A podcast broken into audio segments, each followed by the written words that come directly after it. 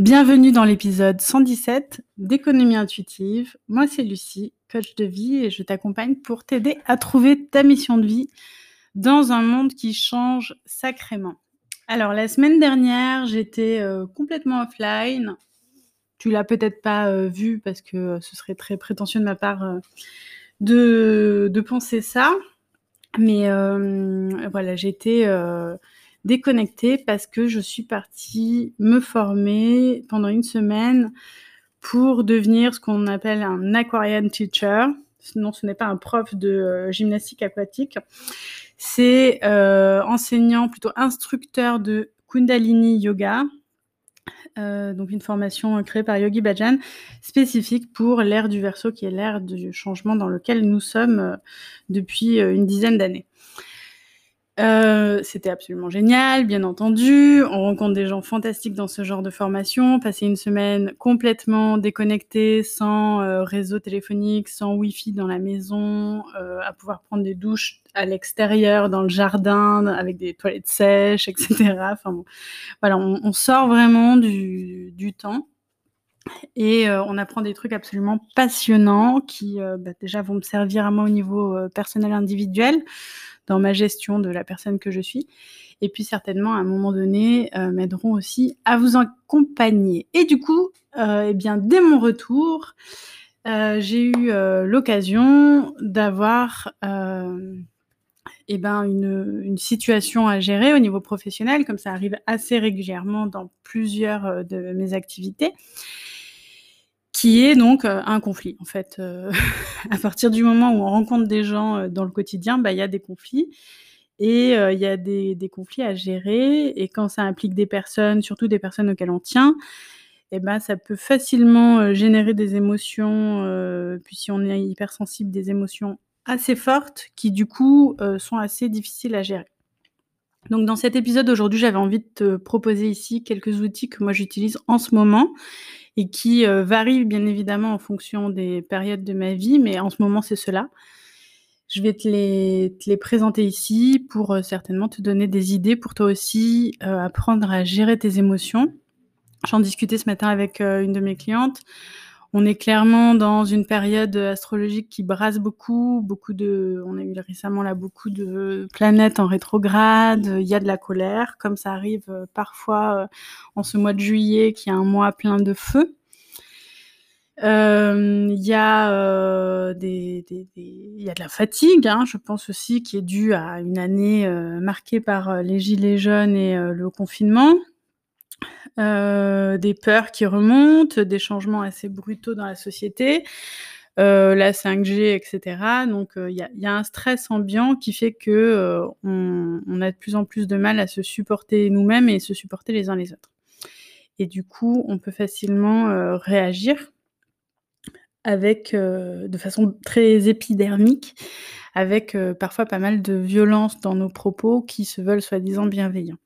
Et je m'inclus complètement dans, dans, tout ça. Donc, euh, quand on se prend euh, une émotion euh, dans la face de quelqu'un qui a été violenté, et eh ben ça peut voilà générer chez nous aussi une très forte émotion. Et donc, pour ne pas perpétuer ce cycle infernal de j'ai reçu une émotion violente, donc je t'en renvoie une autre, etc. Ça peut être intéressant d'essayer, je dis bien essayer, hein, parce que c'est un travail de toute une vie, mais essayer de euh, gérer un petit peu euh, nos propres émotions avant de demander aux autres de gérer nos émotions qu'on ne sait pas gérer.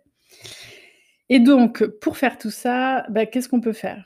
Un premier outil euh, très simple, quand on ne sait pas par où démarrer, ça peut être utiliser des fleurs de bac. Il existe, je crois, à peu près 34 fleurs de bac différentes. Euh, on les trouve en pharmacie. On peut, euh, alors il y en a peut-être 42, je sais plus. Non, 38 fleurs, 38 élixirs de fleurs de bac. Donc je te recommande de te renseigner un petit peu sur qu'est-ce que c'est les fleurs de bac. Euh, il dit que c'est pas exactement le même système que l'homéopathie, mais en tout cas, c'est quelque chose qui est quand même pas hyper loin de mon point de vue. Et je peux tout à fait me tromper. Chacune de ces 38 fleurs correspond à une émotion et euh, un tempérament. Donc, tu peux d'une part te renseigner, faire un questionnaire en ligne pour trouver quelle est l'émotion qui te traverse en ce moment, quel est le tempérament que tu es en train de vivre, et du coup utiliser cette fleur-là. Tu peux en consommer jusqu'à 7 en même temps. Par exemple, si tu utilises l'élixir Rescue, qui est le plus connu, il en a déjà 5 à l'intérieur. Et donc, c'est Rescue, ça permet de gérer justement ton émotion en cas de, choc un petit peu traumatique dans un état d'urgence. par exemple, tu es tombé, tu t'es fait mal, ou alors tu as reçu euh, une, mauvaise nouvelle, bah, tu peux directement te faire deux pchits euh, de rescue dans la bouche et ça plusieurs fois par jour. Tu peux aussi euh, prendre donc les pipettes avec les gouttes et mettre deux gouttes sous la langue. je crois que c'est jusqu'à quatre fois par jour. Ou alors, moi, ce que je fais directement, c'est que je mets une dizaine de gouttes dans ma bouteille d'un litre et, je bois ça toute la journée. Et donc, ça permet de travailler comme ça sur le fond euh, les émotions. Donc, tu peux cumuler jusqu'à 7 plantes en même temps. Euh, et l'idée, c'est de choisir les plantes qui te, euh, qui te travaillent en ce moment en faisant une cure de à peu près 3 semaines minimum pour commencer à avoir des effets. Voilà, je ne suis pas euh, spécialiste du sujet. Hein. Il existe des conseillères qui peuvent te faire une séance pour t'aider à choisir les élixirs floraux qui te correspondent en ce moment par rapport aux épreuves que tu as traversées en ce moment. Il existe des voilà les, conseillères peuvent aussi te faire un élixir sur mesure. Donc dans un flacon te mettre toutes les plantes qui te correspondent. Comme ça ça simplifie aussi l'usage. Voilà, moi je trouve que c'est quand même assez simple de mettre juste quelques gouttes dans une bouteille d'eau, de consommer ça toute la journée. Et ça permet de travailler en fait sur un fond émotionnel qui est là, qui est présent et avec lequel on ne sait pas trop quoi en faire. Deuxième outil pour te relaxer un petit peu, ça peut être d'écouter des mantras. Ça prend pas beaucoup d'énergie, c'est assez simple à faire. Et euh, moi, je réalise maintenant, en regardant un petit peu sur euh, les 12 ou 18 derniers mois, que euh, ben, en fait, j'avais été à un concert de mantra de Kundalini Yoga quand j'habitais à Séville et je leur avais acheté un CD. J'avais mis les, les, musiques dans mon téléphone et en fait, tous les jours, entre le moment où je cuisinais le midi ou quand je marchais pour aller jusqu'au boulot, je m'écoutais mes mantras. Et puis euh, là, pendant une période, ben, mon organisation de vie a un petit peu changé. J'ai arrêté d'écouter ces mantras au quotidien. Et c'est un moment euh, justement dans lequel j'ai senti que euh, bah, au niveau émotionnel, ça devenait de plus en plus compliqué. Donc là, je recommence à écouter mes mantras au, quotidien. Et je trouve que franchement, c'est un super outil pour euh, te soutenir au quotidien. Alors, il y a plusieurs mantras qui sont possibles. Je pense qu'ils sont tous aussi euh, valables les uns que les autres. Donc moi, en ce moment, j'ai bien évidemment une préférence pour ceux qui sont dans la tradition du Kundalini Yoga. Donc, il y en a un qui s'appelle Ramadasa Sase Sohang. C'est un mantra qu'il faut euh, répéter, donc tout dans la même phrase, sans couper la respiration. D'accord? Tout dans la même expiration. Et c'est un mantra euh, qui est là pour aider à, réparer, à guérir, en fait, et à rééquilibrer euh, tout, ce qu'il y a dans, dans l'univers, du visible et de l'invisible. il, est, il est très chouette. Donc voilà, tu peux le trouver sur n'importe quelle plateforme de musique ou de vidéo. Euh, il y en a un autre que j'aime beaucoup, c'est le Moule Mantra, M-U-L, plus loin mantra, euh, qui dit euh, Ekonkar Satnam Kartapurk Nirbo Nirver Kalmuratajuni Gurprasat Chap. Voilà, il est un peu long, mais il a une très très belle énergie aussi. Et celui-là, il t'aide à t'aligner un peu plus et à te recentrer sur ta mission de vie et ce pourquoi tu es ici sur Terre. Euh, un autre mantra que j'aime énormément, euh, mais qui est plutôt dans la tradition du Hatha Yoga, c'est Loka Samasta Sukhino Bhavantu. C'est un mantra, pareil, que j'adore écouter, euh, que j'adore réciter quand je marche dans la rue. On peut prendre aussi un mala pour le réciter 108 fois, par exemple. Et c'est un mantra qui, pour moi, est complètement dans l'ouverture de cœur, puisqu'il demande à ce que, à protéger en fait toute forme de vie, tous les êtres vivants sur la planète. Voilà, il en existe plein. Il y a aussi toutes les traditions de mantras tibétains qui sont du coup euh, beaucoup plus avec des sons nasaux et, un peu plus étranges. Euh, l'idée, c'est de trouver un mantra qui te plaît ou quelques mantras qui te plaisent et euh, de les écouter régulièrement, voire tous les jours. Alors peut-être tu peux te les mettre dans la voiture ou des choses comme ça. Il y en a des vraiment magnifiques. Et si les mantras, c'est quelque chose qui ne te parle pas, eh ben, prends tout simplement une prière de ta tradition et, euh, et réciter euh, une prière aussi, toujours la même, tous les jours, euh, c'est aussi quelque chose de très très puissant par le pouvoir de la parole. Et ça aide justement à se délivrer de ses émotions. À, par exemple, quand on prie le chapelet à la Vierge Marie, ben, on peut tout simplement lui confier toutes nos émotions négatives et qui nous détruisent de l'intérieur. Et puis elle, elle s'occupe de les recycler. On peut faire pareil avec la terre-mère. Euh, en lui confiant euh, nos émotions, nos énergies euh, destructrices. Et puis elle, elle va s'occuper de les recycler et de les transformer. Voilà, ensuite une autre euh, technique pour euh, travailler un peu nos émotions, nos douleurs, ça peut être l'EFT, Emotional Freedom Technique. Je ne sais pas si tu connais, mais bon, a priori, si tu me suis, tu devrais quand même en avoir déjà entendu parler.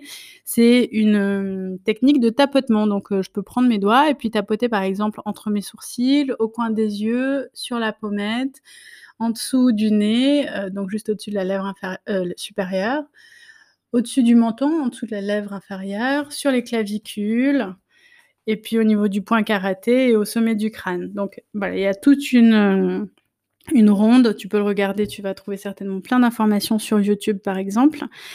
Euh, notamment Jean-Michel Guret, que j'aime bien, que j'ai eu l'occasion de rencontrer, euh, qui euh, a importé le FT en France et qui explique très bien sur Internet comment faire une petite ronde de FT. Et donc, on peut dire des phrases comme euh, Même si euh, je suis rouge de colère et que j'ai envie d'étriper mon colocataire, euh, je m'aime et je m'accepte tel que je suis. Même si mon colocataire a oublié de jeter les poubelles et a laissé la cuisine et ça me met en colère, je m'aime et je m'accepte tel que je suis. Même si je ressens de la colère, je m'aime et je m'accepte tel que je suis, etc. Et donc, on peut comme ça faire toute une série de phrases pour essayer un petit peu de calmer tout ça et de se recentrer dans euh, l'unité.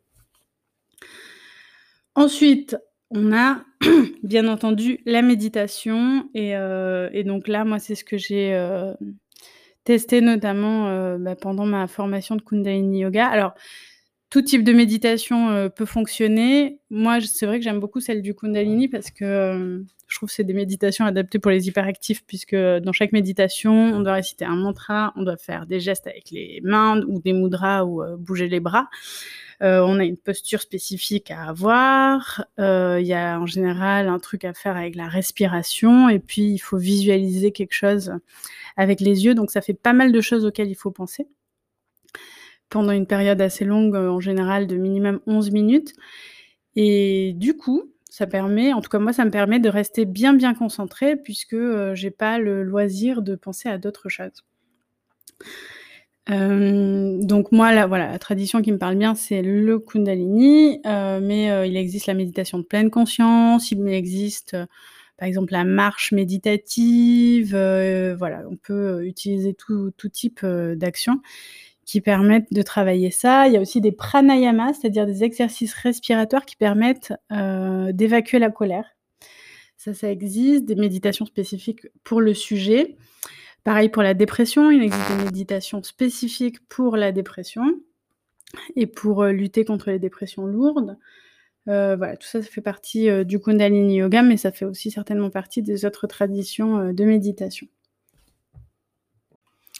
Et finalement, la dernière technique que j'ai envie euh, de te proposer aujourd'hui, c'est celle du journaling. Le fait de tenir un journal et d'écrire, ou alors en fait écrire tout simplement, même si c'est pas dans ton journal. Quand on a des émotions euh, de tristesse, de mélancolie, de colère, de peur, etc., On peut aussi les extérioriser, vider notre sac, alors soit en appelant une copine, mais je pense qu'une solution encore plus efficace, c'est d'écrire des, longues lettres à une personne en particulier qui nous a énervé, et derrière, ne pas nécessairement lui envoyer parce que, euh, bah, en fait, si on lui envoie, bah, du coup, ça va être à elle de gérer nos émotions. Mais si euh, juste on le pose sur le papier et qu'on ne l'envoie pas, nous déjà, ça nous a permis de la sortir et de l'extérioriser cette, euh, cette émotion négative. Et du coup, on va, notre cerveau va traiter le truc comme c'est bon, c'est sorti, c'est ça, c'est classé, quoi. Le fait de tenir un journal régulièrement, il y a par exemple le cahier de Julia Cameron, le livre qui s'appelle Libérer votre créativité.